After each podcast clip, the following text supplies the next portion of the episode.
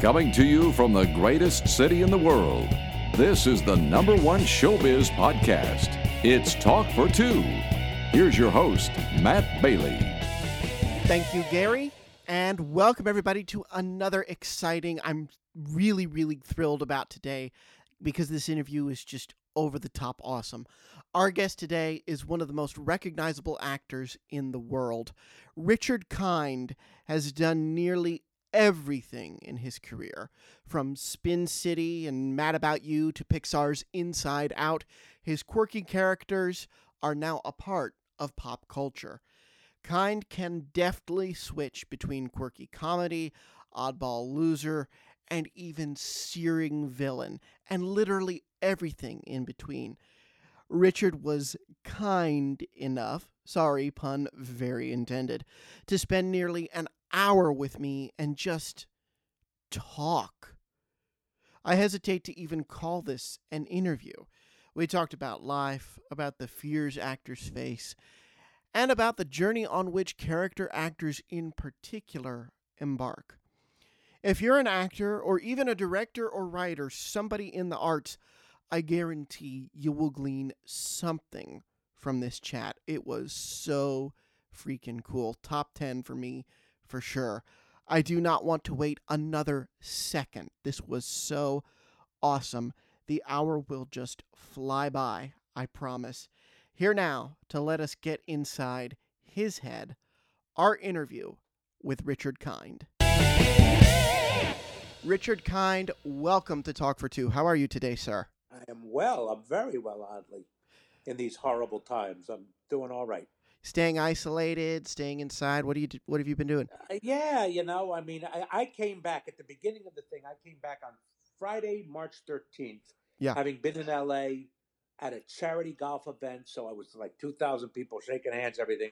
Then I went on set. So I'm with, God, you know, 150 different people and two airplane rides. And I thought, well, I'm, I'm going to get sick. And so I stayed in my apartment for five weeks, sent my family away. And uh, five weeks later, I said, ah, I'm probably pretty good. And I've been very smart about it since. So, are you in LA? Are you in New York? Where did you end up? I am in in New York is my home. I'm lucky enough to uh, share a very modest beach house with my sister, Mm. uh, but her family, who usually goes down there for a long time, I just said, "Look, we can't be in New York. It's you know the charm of New York was being on top of each other, and now that's the devil." yeah. So so we have to be away. And uh, so I'm in Margate, New Jersey. I've come out. My my son's best friend is in Southampton, New York. Oh wow. So we've come out there, and that's where I am right now. And they've all gone home, and I knew I was going to be talking to you, so I stayed here. I had rehearsal for a video, a Zoom reading that I did. So here I am. Is that the parody of Tiger King that you're going to be doing? No, it's not. And I haven't heard from Andrew in a while.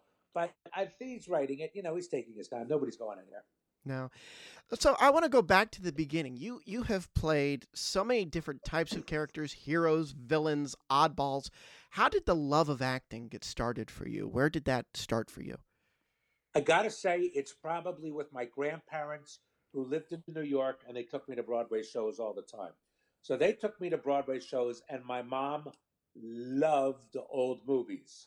So Yeah. while my dad was sleeping, my mom was in bed, I was at the foot of the bed on the floor, and we would just watch, you know, uh, it, uh, old movies, you know, on Channel 9 or Channel 11, you know, Saturday night at the movies, stuff like that. Uh, and I used to, I just still do. I, it's like I know movie trivia. Mhm. I never uh, knew about wh- what goes on behind the camera, what a good sound guy does, what a good editor does, what lenses are which.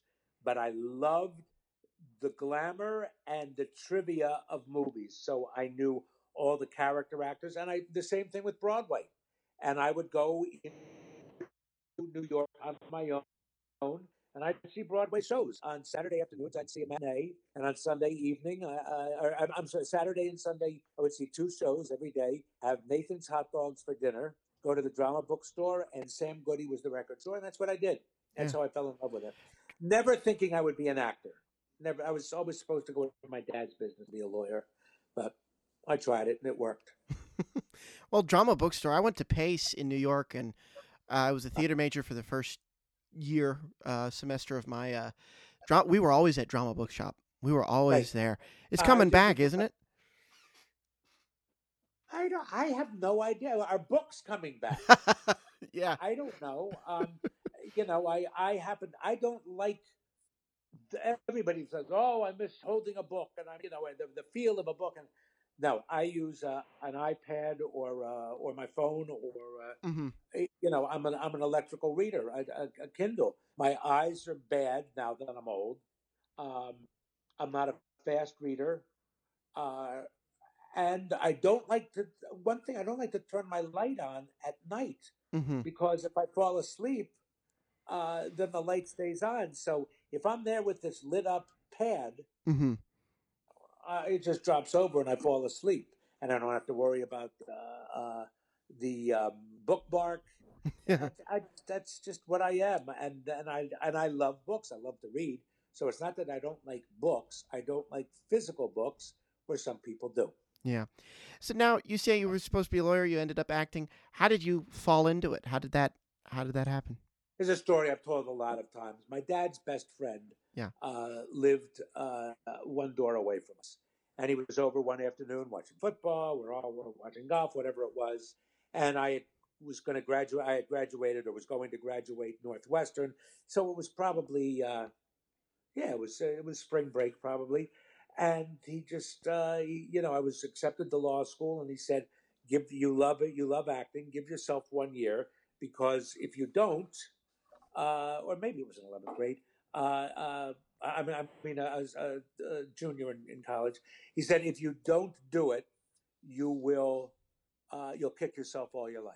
hmm And so I tried it, and I, I, I, you know, was I good at the beginning? I don't think I was. Now that I look at young actors and, uh, you know, any kids from 11 until 27, uh, I knew nothing of what they did. I was really probably bad. I, I like being, I, I like being loud and I like the attention. Uh, and it took me years to become a, a good actor. I might have been funny. I might have been entertaining and fun to look at, but I don't think I was any good. I became good after about age 40. and Second City, uh, Second City helped. How so? Uh, being on stage every night, doing it over and over, you you you have, and the audience telling you what you're good at, what makes them laugh, what they enjoy about you. Uh, an idiot uh, who doesn't learn, an idiot has to be somebody who doesn't learn from being told every night for four and a half years uh, how, what what they're doing and what is good about them Yeah. and being on stage and just doing it over and over and over and over. You, you, you, you know, making it interesting for yourself, making decisions when you go out and improvise. hmm It's it's good for you. You have had so many roles though in your career, and y- nobody can seem to pin you down for long. You're always off doing one or the other.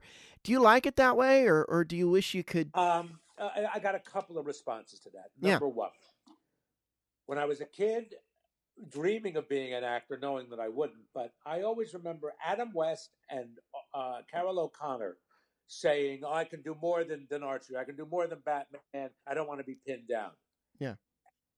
I thought that was fantastic, and I really took that to heart. The second thing that I remember is, you know who Joe Flaherty is from SCTV. Mhm. If you look at everybody from SCTV, they pretty much all let you in to who they are, Yeah. their personas, or uh, a bit of their humanity. Joe was a purer actor hmm he really delved into what the character was, and you rarely saw who he was. Sometimes it happened with Eugene Levy, but after time, Eugene Levy became an actor who was who let you in. Marty uh, uh, didn't do that, but all the rest of them, you knew who John Candy was. Yeah. uh, Catherine O'Hara, even uh, um, uh, uh, um, Dave Foley. Dave, well, Dave Foley. That's Kids in the Hall. did. Yeah. Yeah, that, that, that that's good. He really did, but um, um, Andrea Martin, Yeah. even did, and and that's uh, I, I'm not a good enough actor to be like Joe Flaherty. What I who I am, it comes out. Mhm. I wish I were Daniel Day Lewis. I'm not. Mhm. On the flip side, I always like to challenge myself. Let's see something different. Let's let's go back and listen to Carroll O'Connor and not do the same role and be known for it. And everybody said when I was doing Spin City, "Oh, you're the breakout character. You're the breakout." I don't want to be the breakout character. I want to do the role and not be so famous for it. And I succeeded. Mhm. Uh, so I did it. I hope I did it well, but I, I'm glad I didn't become famous for it. The bad thing is, is Hollywood can be very myopic, and what they see you in that they thought you were great in is what they will choose to uh, to to have you play. So during the time of Spin City, I was the nebbish, the the weakling, the uh, uh, you, you know, uh, and so I was always a weak character.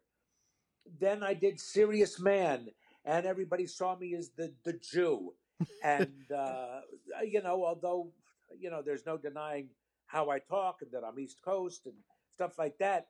You know, I did a, a movie for Clint Eastwood where I played a Greek guy. Yeah. And whenever I see Clint Eastwood, he calls me the Greek, which is as far from being the Jew as I guess you could get. So I like to do different things. But when you do TV or movies, there are consequences, and they it's tough for them to take a chance on you. You do a play, the economic consequences of failure are not so great. So I get to do a lot of stop art plays. I got to be a very, very strong evil character in a Broadway play uh, uh, called The Big Knife by Clifford Odets. Mhm. So I get to do various things when it's on stage.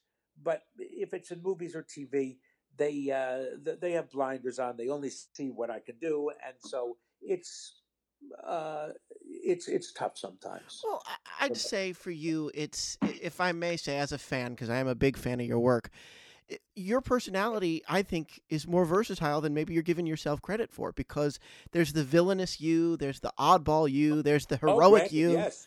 You know, I mean, I think I'm a decent actor. Yeah. It's just that it's just that Matt, you're not casting things. right? You're interviewing me. Casting people uh, should I- get a blood transfusion from you and learn. They, they they they should hook up to your brain and say, "Well, I got various sides to me." Yeah. It's it's just tough. It's it, it really it. But Hollywood's always been that way. Yeah. It, it it has.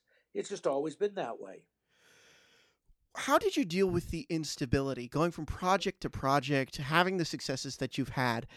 Because we talked with Patrick Duffy on this show a couple weeks ago, and he kind of has the opposite view. I'm Bobby Ewing. I'll always be Bobby Ewing. It was a gift, and it's a gift that keeps on giving. You have the opposite approach. You've done so many things. How did you deal with that instability as an actor? I don't. Really? I don't. It's it's horrible. Um, every time I get a role, I truly think somewhere in my brain, is this the last job I'm going to have? I it's um, I, and I and uh, uh, somebody once said, looking for work is the work. When you get the job, that's your vacation. Mm-hmm. I have been lucky. I got to admit, this pandemic is the longest I've ever gone without work Yeah. and I still am working, but I, I without a paying job, and uh, it doesn't get easier for people in my business as they age. With, with me, it's not so bad because I am a character actor, but still getting that steady work. Like I, I, I really would like to do another TV show for three or four years. Yeah. Have have have the job of the stability, and I'd like it to be a single camera show. Um, if it's a, a sitcom or something, oh yeah, you live with it. and It's fun. But I I happen to like doing uh, single camera shows now, which is something that I used to not like. Uh, and how do I deal with with with it? My friend Hank Azaria once asked me, "Do I ever say no?" And I don't. I take everything. I Mhm. like everything, and in every medium, I've done op- operas, musicals. I've done, uh, you know, uh, sitcoms. I've done turgid dramas. I, I, I, I like doing it all. Mhm. Uh, and I, and you know what? I'm going to say something that sounds like I'm bragging. I'm good enough now not to be bad. Yeah. I still work on being great. I'm not always great, but you know what? I'm never bad anymore. It- you know, I'm always reliable. I'll always. I've tried to meet the the the text halfway, try and be realistic. Uh, so I'm not going to be bad for you, but uh, getting an opportunity to be great, that has to come with uh, a great script, a great director, the people that you're working with, and I have been lucky to do great things. Some of them you've seen because Yeah. they've been on film. Many of them have been on stage. Is is greatness achievable, or is that a moving target for you? Tell me a role that you think that was great. I won't think it egotistical. I'm going to be. I'm, I'll be honest. Yeah. And it made me look at acting in a funny way. Yeah. I was working with great material. I had a great director, and the story was great. Inside Out. yes. It was. It was great. It was great, and I, I, I was, I was great. It's, it's when I listen to it, when I see it, uh, the ten, uh, the tenor of my voice, and the words that I got to say. Mm-hmm. I, I, I, I thought it was great. During the scene where I disappear, where I die, I, I give myself up. Mhm. Spoiler alert. Um, when we were doing it, I must have asked to do about 20 or 30 takes. I said, just, just give me one more. Just give me one more. Let me do it one more time. Just, just once more. And I realized that in the moment, there was a purity that I felt that was so good that I couldn't cry because I'd be tipping my hat. That that's not my job. It's my job to make the audience cry. But I felt it so much. I felt myself giving of myself, even though. And here's the thing: uh, is I am not Bing Bong. I'm Mhm. just not. I never will be. In much the way that Daniel Day Lewis will never be Lincoln. Despite And what he wanted people to call him on the set. And he, they're gonna they're gonna you know say call me Mr. Lee Lincoln and you know what? I'm gonna I'm, I'm, gonna take a carriage to work. Hmm and uh, and he really gets in there but he will never be Abraham Lincoln. He's not Abraham Lincoln. He's Daniel Day Lewis there's not a bullet in the back of his head. He lives in the year 2020 and uh, he doesn't live in 1864 he doesn't Right. so great so perfect performances are unachievable Yeah. as an actor but uh but you get close Yeah. and yes i i think that you i think trying to give a great performance is that's that can be achieved and you you you, you try for it as much as you can and of course lewis succeeds at every turn hmm but honey, you're not Abraham Lincoln. exactly. You know, and another great role of yours, and this is the role that that I was like, you know, I should reach out and talk to you, uh, because it just it, it was so layered and so wonderful. And I'm even forgetting the character's name, and you can kill me for this later. But Stargate Atlantis, Okay, what- what- Stargate Atlantis, your character on Stargate Atlantis, where you, where you had the potion. I'll think. I'll think of the. I'll think of the character. Lucius was his name. Yes, Lucius. and- Lucius. I don't know the last name. and uh, he comes from the world and he has the potion and it makes people like him and that was so layered to me because you were well-meaning but then you you got this potion and it was this cripple for you and it became your power that was a great performance how did you feel about that one because i was like whoa that's layered in ways he probably doesn't Um, even realize uh, uh, yeah. Do I? You call it layered. I call it. I. I played pretend. That's all I do. I'm Yeah. a child. Mhm. I played pretend. Here's this guy. I know who the guy was because I think I had either played it before or this, this was I, I was on the show twice. Yeah. Um, the writing is good. They knew what they were doing. It was a a rich character. It was fun. Yet I'm in a drama. Uh, when you go and you guest on a show, a lot of times the way that they it's it's somewhat easy because you get to reveal who you are and nothing about that character ever came before you unless okay maybe maybe you play a character that was talked about, but this guy wasn't, and you're a guest, and they have to unveil you, Mm-hmm. and that's fun. You discover it along with the writers, and I always say I hope the writers uh, wanted a double, and I gave them a triple. Yeah. That's what I, what what I always hope. Sometimes you, you're lucky; you give them a home run. Uh, on that one, I, look, you're talking about years and years ago. Yeah, I know. By you knowing Stargate Atlantis or Stargate SG One or whatever it is, um, you're nerdier than I am. so you watch that stuff. Uh, I'm going to tell you that 99.9% of the population doesn't know what you're talking about. Uh, and it, it was a gig. Yeah. It was me uh, having fun. And uh, they wrote it well. And I like to give layered performances. Do I think of them as layered? I don't. I don't go in and say, this is the layer I want to give. This is it. Mm-hmm. I just say, how. I had a teacher who once said, if kids are in the playground, play, you know, small kids playing uh, Christopher Columbus, uh, discovering America, they don't say to Queen Isabella, listen, um, how many ships do I have? And what kind of, or, or, or, you know, what, what kind of sailors do I have? And how much money? They just go out, they play pretend. Mm-hmm.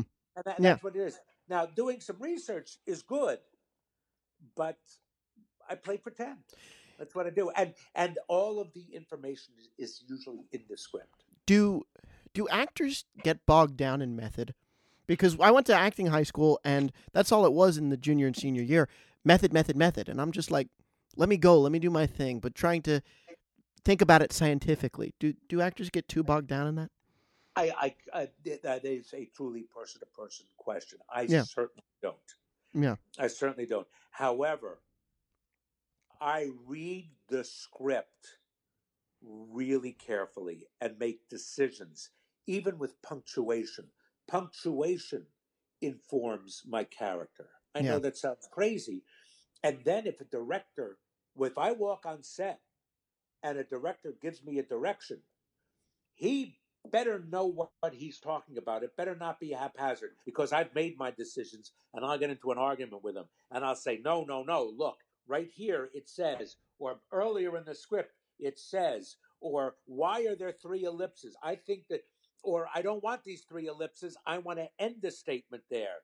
The author seems to be writing it off. I don't want that. I don't think it's right. Mm-hmm. So I will make decisions because of what's on the page. Yeah. Okay. This is what informs me, and through that I make my decisions. Yeah. And uh, do are they are they method? For me, no. But God Almighty, when you're great at method and you can really get into the person and and, and the character, and you know, get get all that emotion through whatever ways you want to. Be my guest. Yeah. You know, does a kid do it? I don't know whether a kid does it. Mm-hmm. But you know, you tell a kid actor that their dog died, they're going to cry, and that's method. Yeah. Or you have a kid who knows exactly what needs to be played and how the scene should go. He doesn't have to think of his dog; he acts it. Exactly. Yeah. Exactly. I didn't get to watch it. I watched the trailer, but Auggie, which will be my, I'm gonna watch it this Saturday. watch it; it's good. Yeah. it's very good. What drew you to that script? That seems off the beaten path, even for the diversity of the projects you've had. What drew you to to Auggie? Because that just looks like all right, all a career performance for you. First of all, what really draws it is they offered it to me. That's first and foremost for any actor. What is my want? I, I, I want to work. Yeah. I want. I want to be challenged. I want to. Now, could I do this role? I absolutely knew who this guy was. I have jokingly on many interviews while they've been there and while I was on set, I said, "Why in the world did you pick me to play this role?" I, I I, I know I can do it. I know who this guy is. I know I can play it. But I don't know how you knew that I could play it. As a matter of fact, this guy is right in my wheelhouse.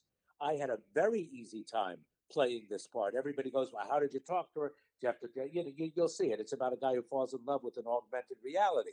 Yeah. Um, it was simple to me. It's it's and, and how did I uh, come to it? I, I swear to God, I I uh, I didn't have trouble with it. It it came to me very easily. hmm Uh, and and my question was, how did they choose me?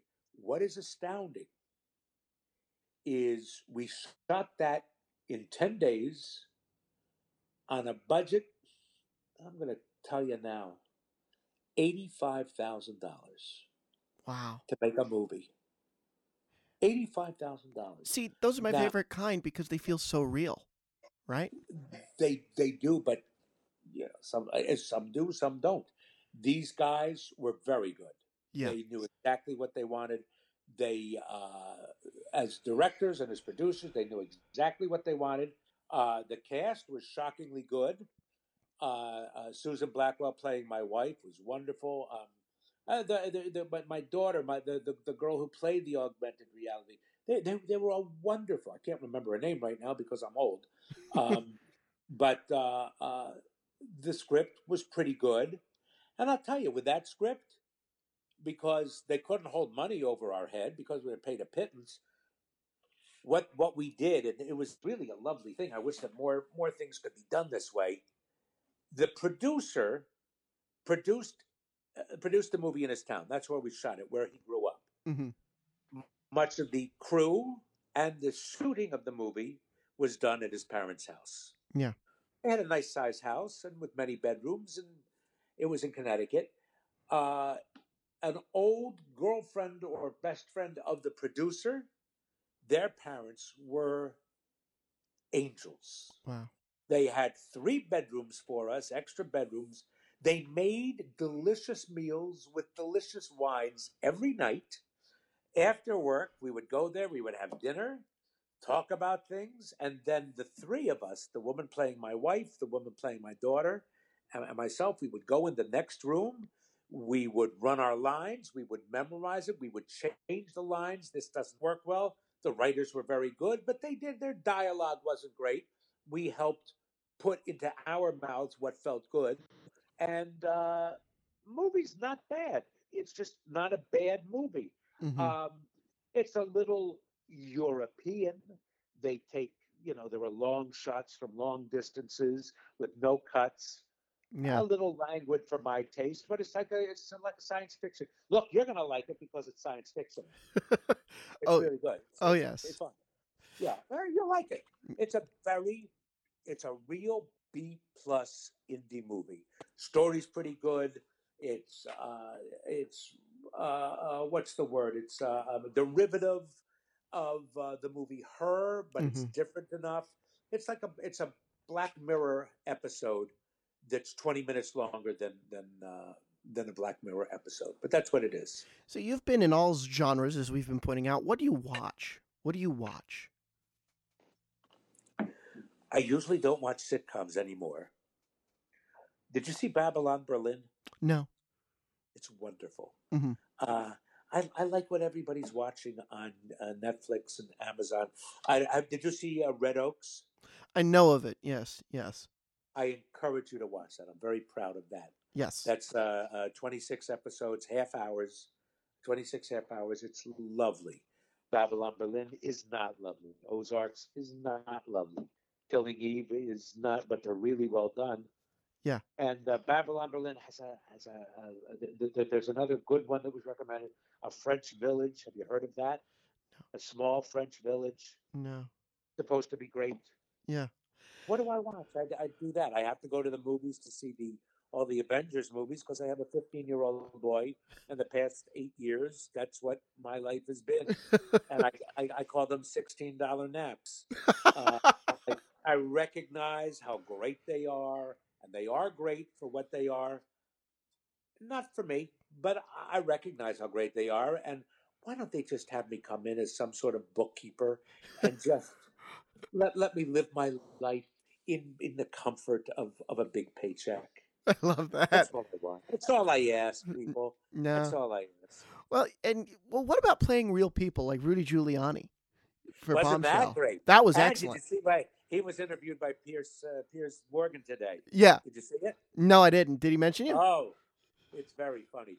Um, uh, it was. Look, am I good in the role? Again, I gave a fine performance.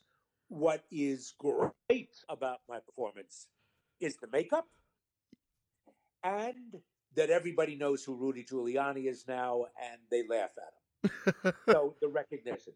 I gave a very serviceable performance. I'm very good.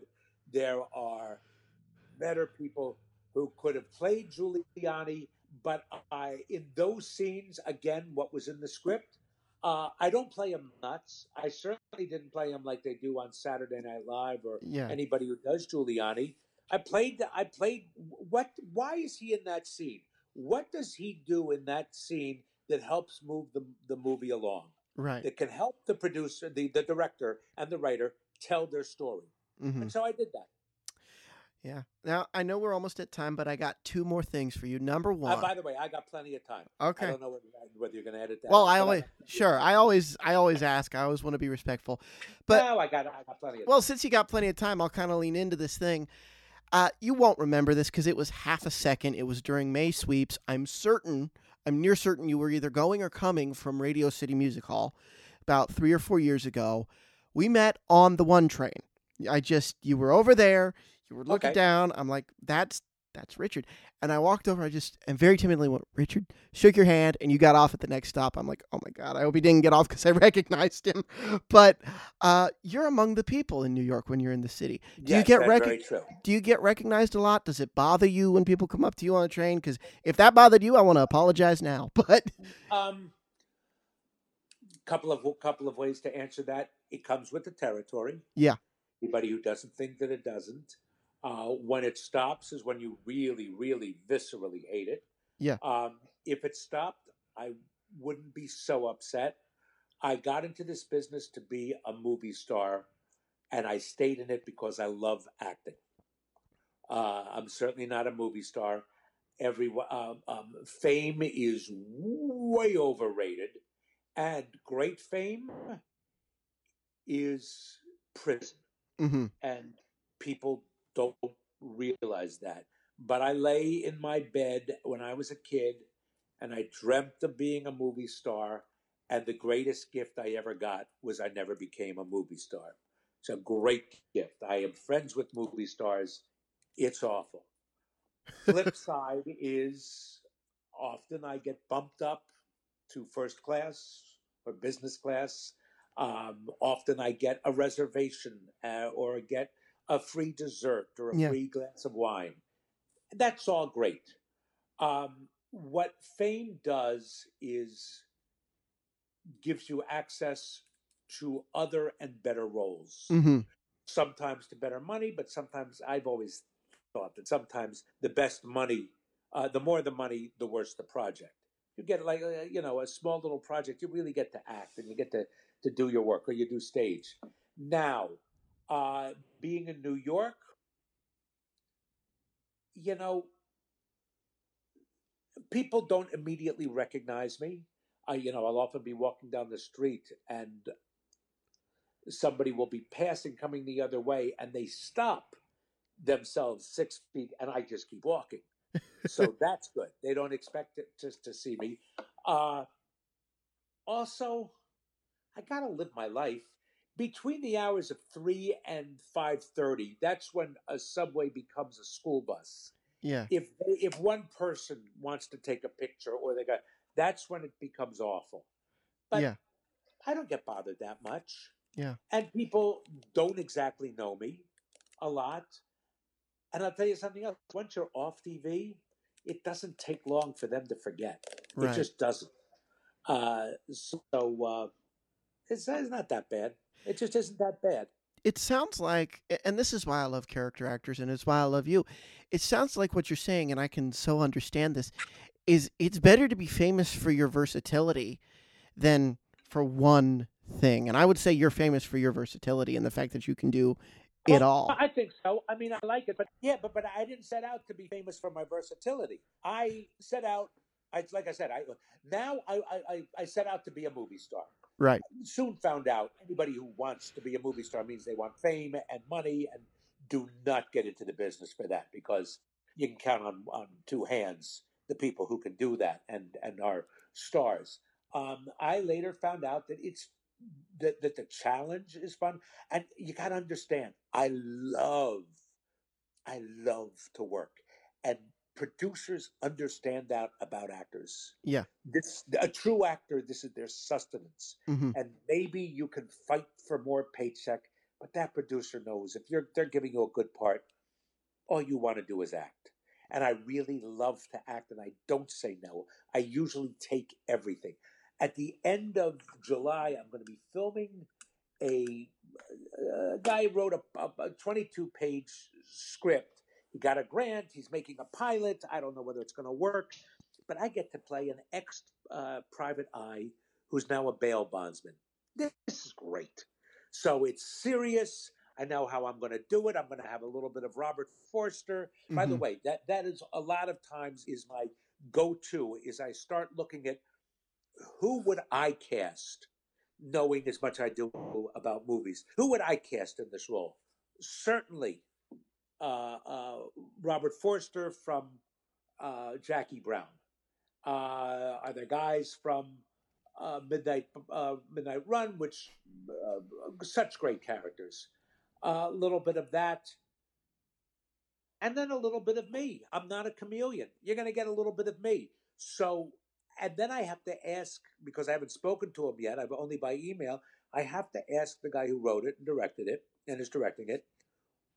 Why did you choose me? hmm And now he's going to say, "Oh, because I love your work. I love it." No. What do you love about me that you see that I can bring to this character? Now, everything I really need to know is in the script, but in order to serve him, I got to ask him, "Why me?" hmm I, I, I see on TV. Usually, I know why you chose me because I did the same thing in Curb Your Enthusiasm, or hey, you you, you saw me and mad about you. Oh Christ, don't make me. I'm just getting paid a lot of money. That's all you're doing. You're asking me to do this job and let me get paid. Yeah. Okay, it's the same old. Uh, can we curse on this? Yes, please. It's just shit. It's me making money so I can put my kids, I can dress my kids, I can feed my kids, I can put them through a private school in New York. That's why I do it. But so I don't have to ask, why did you ask me to do it? But certain times, oh my God, when I have to say, why did you choose me? That's, and sometimes it's because I can help sell a movie. Yeah. Yeah. I'll recognize that.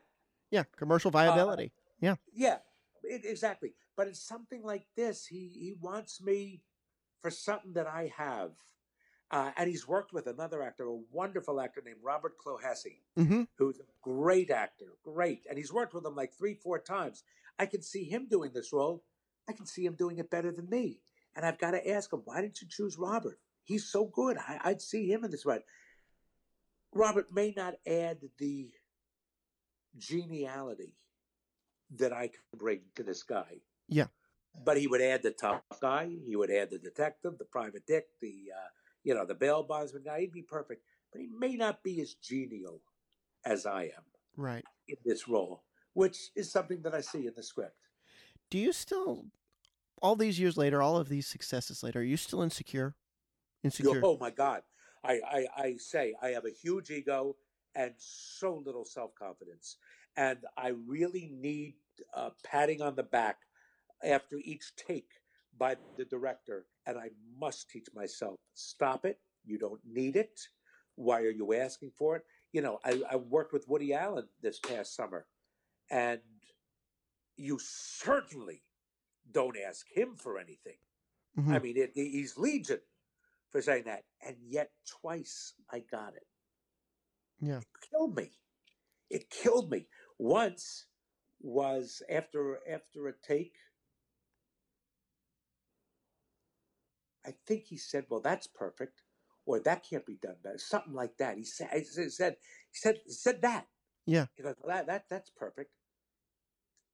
That and then I was with a lot of actors around the table, and I did did the thing, and he came out of the uh, what's called the uh, the um, uh, the what, what's the tent called? The circus. Yeah. The uh, yeah. Okay. okay. Is that the? It's been so long since I worked. So he came out of out of the, the, the little tent and he was smiling. Yeah. And everybody goes, he never does that. He never smiles. He never comes out. So another compliment. They, but they, they, I mean, everybody said that to me. We never see him come out of the Mhm. out of there. Uh, so that's two compliments. I'll take that. Do you worry that if you say no to work, the work itself will go away? Absolutely. I remember the first job I ever turned down, uh, and and I, uh, I I thought I'm tempting the gods. Yeah. I, I I'm afraid that that I will never work again. Yes, nobody's ever asked me that. I do think that the part of it's superstition. Uh, part of it is how dare me? How dare I turn down work when other people are are not working? How dare I? Well, what's striking to me is how comfortable you are talking about all of this because I know several actors, including character actors, who are more comfortable in the skin of their characters than they are talking about the work. I know. I was raised in the retail business. My dad was the same. You know, I'm, I'm uh, it's who I am. I, I and I would have been pretty good in the re. I, I hear something else. Uh, my, my dad was the best salesman ever. He Yeah. was great, but he sold really fine jewelry, mm-hmm. and he, pardon me, he believed in his product, and he taught me about that. He goes, "What I'm selling here is my competition is Tiffany's and Cartier." hmm people could go in to New York from Princeton and go to those big stores, or they could trust their local jeweler whose uh, uh, product and his inventory is every bit. They comes from the same uh, uh, distributors Mhm. as Tiffany and Cartier, so it's every bit as good. It's do they want to go to Tiffany and Cartier, go into New York, or go down to the Diamond District, or trust my father? Yeah. and they, and my dad could sell, and I learned that from him. And so, if I believe in something, I can sell it. Yeah. What is your advice for actors? You've lived a thousand lives as an actor. You got to have some morsels in there. I got you know, yeah, I, I speak in these cloying, pithy uh, um, uh, statements all the time. There's a word for it, you know, but uh, you know these bon mots of, of advice. Okay, Platitudes. Yeah, platitudes. Yes, Yeah. I can get pretty. I can get very, very haughty in my way of doing it, and I don't mean to. I mean, like where you just, you know, your listeners may just go, "Oh, shut the fuck up, Richard. Just take it." easy." But uh, here's something I do: uh, a couple of things. Yeah. Number one, do plays. hmm Always do plays because quite often TV is all about uh, getting the the day. What's called the day. Did we finish the day? You got to show up on set and memorize your lines and be able to finish your day. And that really is the goal sometime of all the actors, much less certainly the people uh, who are writing, you know, who are producing and writing and directing the show. You got to make your day.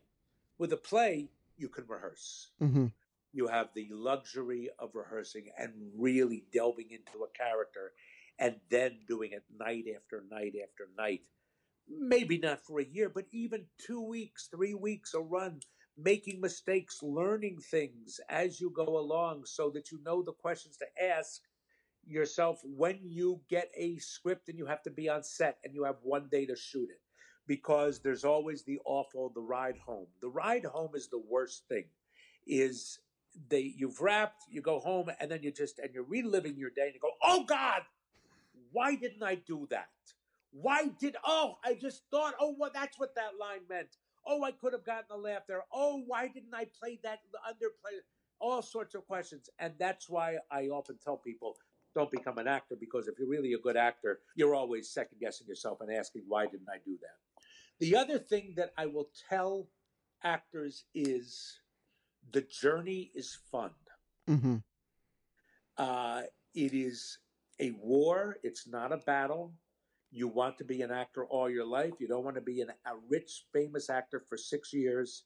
Then you're canceled and you're nobody. If you love acting and you get into it because you really love to act, the journey is great. Patrick Duffy, first of all, he's a terrific actor. Yeah. And though he's always uh, Bobby Ewing, he he's made his career pretty good. Yeah. And that's what you want to do. He's a little cursed in that he is always Bobby Ewing. I keep wanting to say Patrick Ewing. He's always Bobby Ewing because that's what brought him the most fame. hmm But you have days where you know that you're better than what you're known for, than you are better than just Bobby Ewing. Yeah. Bobby Ewing bought him his house. It bought him his car. It gave him a lot of great things. But his career, he's able to act and act and act. That's what gives you uh, your your sustenance, and and that journey uh, should be long. And I bet it is even for Pat uh, for um, uh, Patrick. Yeah, Pat. Um, You're getting him. yeah, Patrick. Yeah. Yeah. Pa- However, um, um, you, you know, Woody Allen and, and uh, Neil Simon always said they're most fun Yeah. was when they could go to Central Park and look at the people, and then they couldn't. They can't look at uh, and observe that much anymore. hmm So don't worry. Don't become a star so fast. Don't get an agent so fast. Uh, you know, don't don't become rich so fast. Enjoy the journey because you're going to find that when you hit it, it's not as much fun as you thought it would be. Oh, there are plenty of fun things. The journey's the journey's fun. hmm You know, another role popped into my head, and since we can curse on this show, and I'm not calling you this, I'm calling the character that beautifully asshole Oh, lawyer. when I was fuckface shithead. no, the the asshole lawyer that you play on Law and Order, who's just so aggressive and so that wonderful. Thank you. I, I think that guy's great, and I keep wanting them to bring me back, uh, and make me a regular. I really want to. I, I I love that guy. I thought Yeah. he was great. Yeah. I thought he was wonderful. hmm Yeah, yeah. I, I thank you. I like it too. I don't hear that much from anybody about that, and I know people. Uh, people like the show, but yeah, I, I haven't heard that much. But I, I, I do like that guy. He was terse, and talk about haughty and Phil. You know, it's- I thought he was great. Yeah, I, I loved it. Well- and they write well. They know how to write for that. They do, and it, the great thing about Law and Order is they know how to bring people of your of your caliber on Oh. for those little quick things. Like it's like, wait, Richard Kind's in this, so he's going to be in the whole. Oh no, it's just the trial scenes. Like they're so good at just Yeah. teasing you with these quality, quality people. And I've been on the same show in like three or four roles. where Yeah. One I played Doris Roberts' son. That was fun. Uh, I played a judge. Yeah. I played. Uh, I played a lawyer. I played a guy, a businessman who was uh, uh, uh, who took a young uh, underage Russian hooker into the back of my limousine. Yeah. You know, and all on the same show. I, lo- I love that they do that and they can uh, and they will um, go over the, the bounds. Of, what's what's the word that they they cross lines? well, if there's a repertory company on TV, it's Law and Order because they do that all the time. Yeah, Yeah. yeah, I think it's great. I, th- I think it's great. And then when people say, "Oh, well, he wouldn't do that," because uh, y- yes, he would. Yeah. Although some fans really do hold a character's Bible.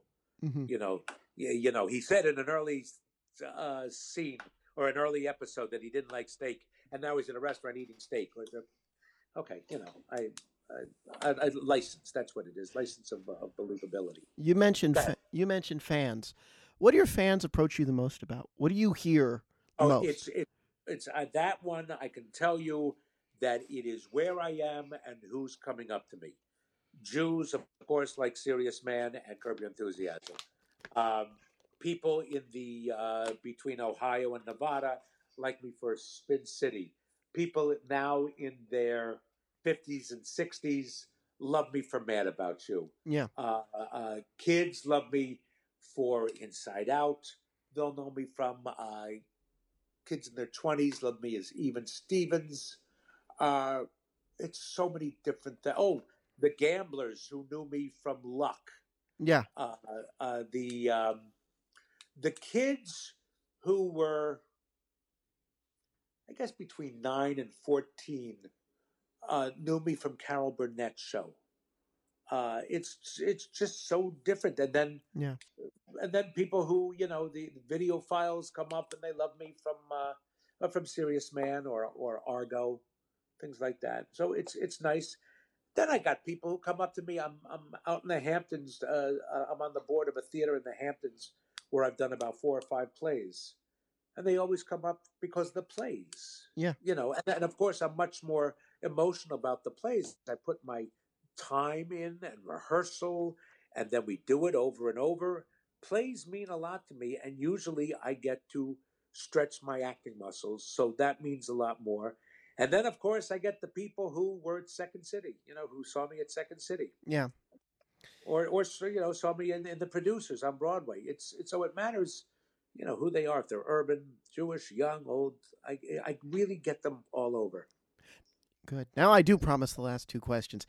Big R, retirement, stepping away. Not on your not on your sphere. Never. I plan to go to L.A., play a lot of golf, and be available at any time. And I will be so upset if I don't work for the rest of my life. And I really plan on doing plays hmm because you do a play. The, the bad thing about plays is is that usually it's a year of your life. Yeah. And as you get older, those years become more precious. But I have to keep my brain facile. I have to keep, you know, I did producers, I lost 30 pounds. Yeah. So I like working hard, and I think working hard keeps you young. So for that reason, I'd like to do plays. But I, I like I said, I like to be a one man repertory company. Yeah. I don't know if anybody's ever asked you this. It, it seems like an, an a question that is should be obvious. This will be how we wrap it. But what haven't you done that you want to do? What are you waiting to get the call for? Um, everybody asks what role I really want to do. I really never had them. I never do. And when I get the role and it's really great, I say, well, why didn't I want to play this? hmm Um, like uh, a, a play that I know you've you probably have never seen, a great play by Tom Stoppard called Travesties. hmm You ever heard of it? I know of it. We studied we studied him uh, in my Uh, high school. Stoppard. So Yeah. It's a great play. Very hard to understand. And when I do a play, I don't just find out about my characters. Usually, if it's a really great play and you get to delve into it, you learn so much about life and about the time and everything like that. But that one was a real academic lesson because it's all about uh, Lenin, uh, Lenin and Oscar Wilde and uh, uh, James Joyce and uh, um, who else? Tristan Tzara, who you know, the the, the, the it's it was great, Mhm. and I learned a lot. And trying to make sense of what I was saying because Stoppard's so so smart. So that is the role that I love doing. But the one role that I really want to do, and I've even asked Tony Kushner about it, is I really want to do Roy Cohn in Angels in America. I really, You'd be really, perfect. I, I, I really do. And I was asked about two summers ago uh, to do it because I did a reading with Tony and I knew that they were doing it in London and Nathan did it. Nathan was so good. Oh my God, he was so good. Uh, and I said, listen, Tony, if you ever hear of anything, of, of them doing it anywhere, let me know. And they did. It was in Washington at the theater that it was originally done at there was no way I could do it. I have teenage kids. I would have been there for eight months and I wouldn't have seen them when I, I, I couldn't see my kids. And I would have made no money and I still have to pay for their private school. And theater is a luxury. Yeah. You do theater, you lose money. You just lose money. And I, I couldn't do it, but it is my dream. And I, I had to choose. It was my kids or do I go and do my dream? I had to, I have responsibilities. I had to do my do my kids people say, "Oh, you'd make a good Willy Loman." I actually want to play Willy. Hmm I, I never did. I, I do. I really do.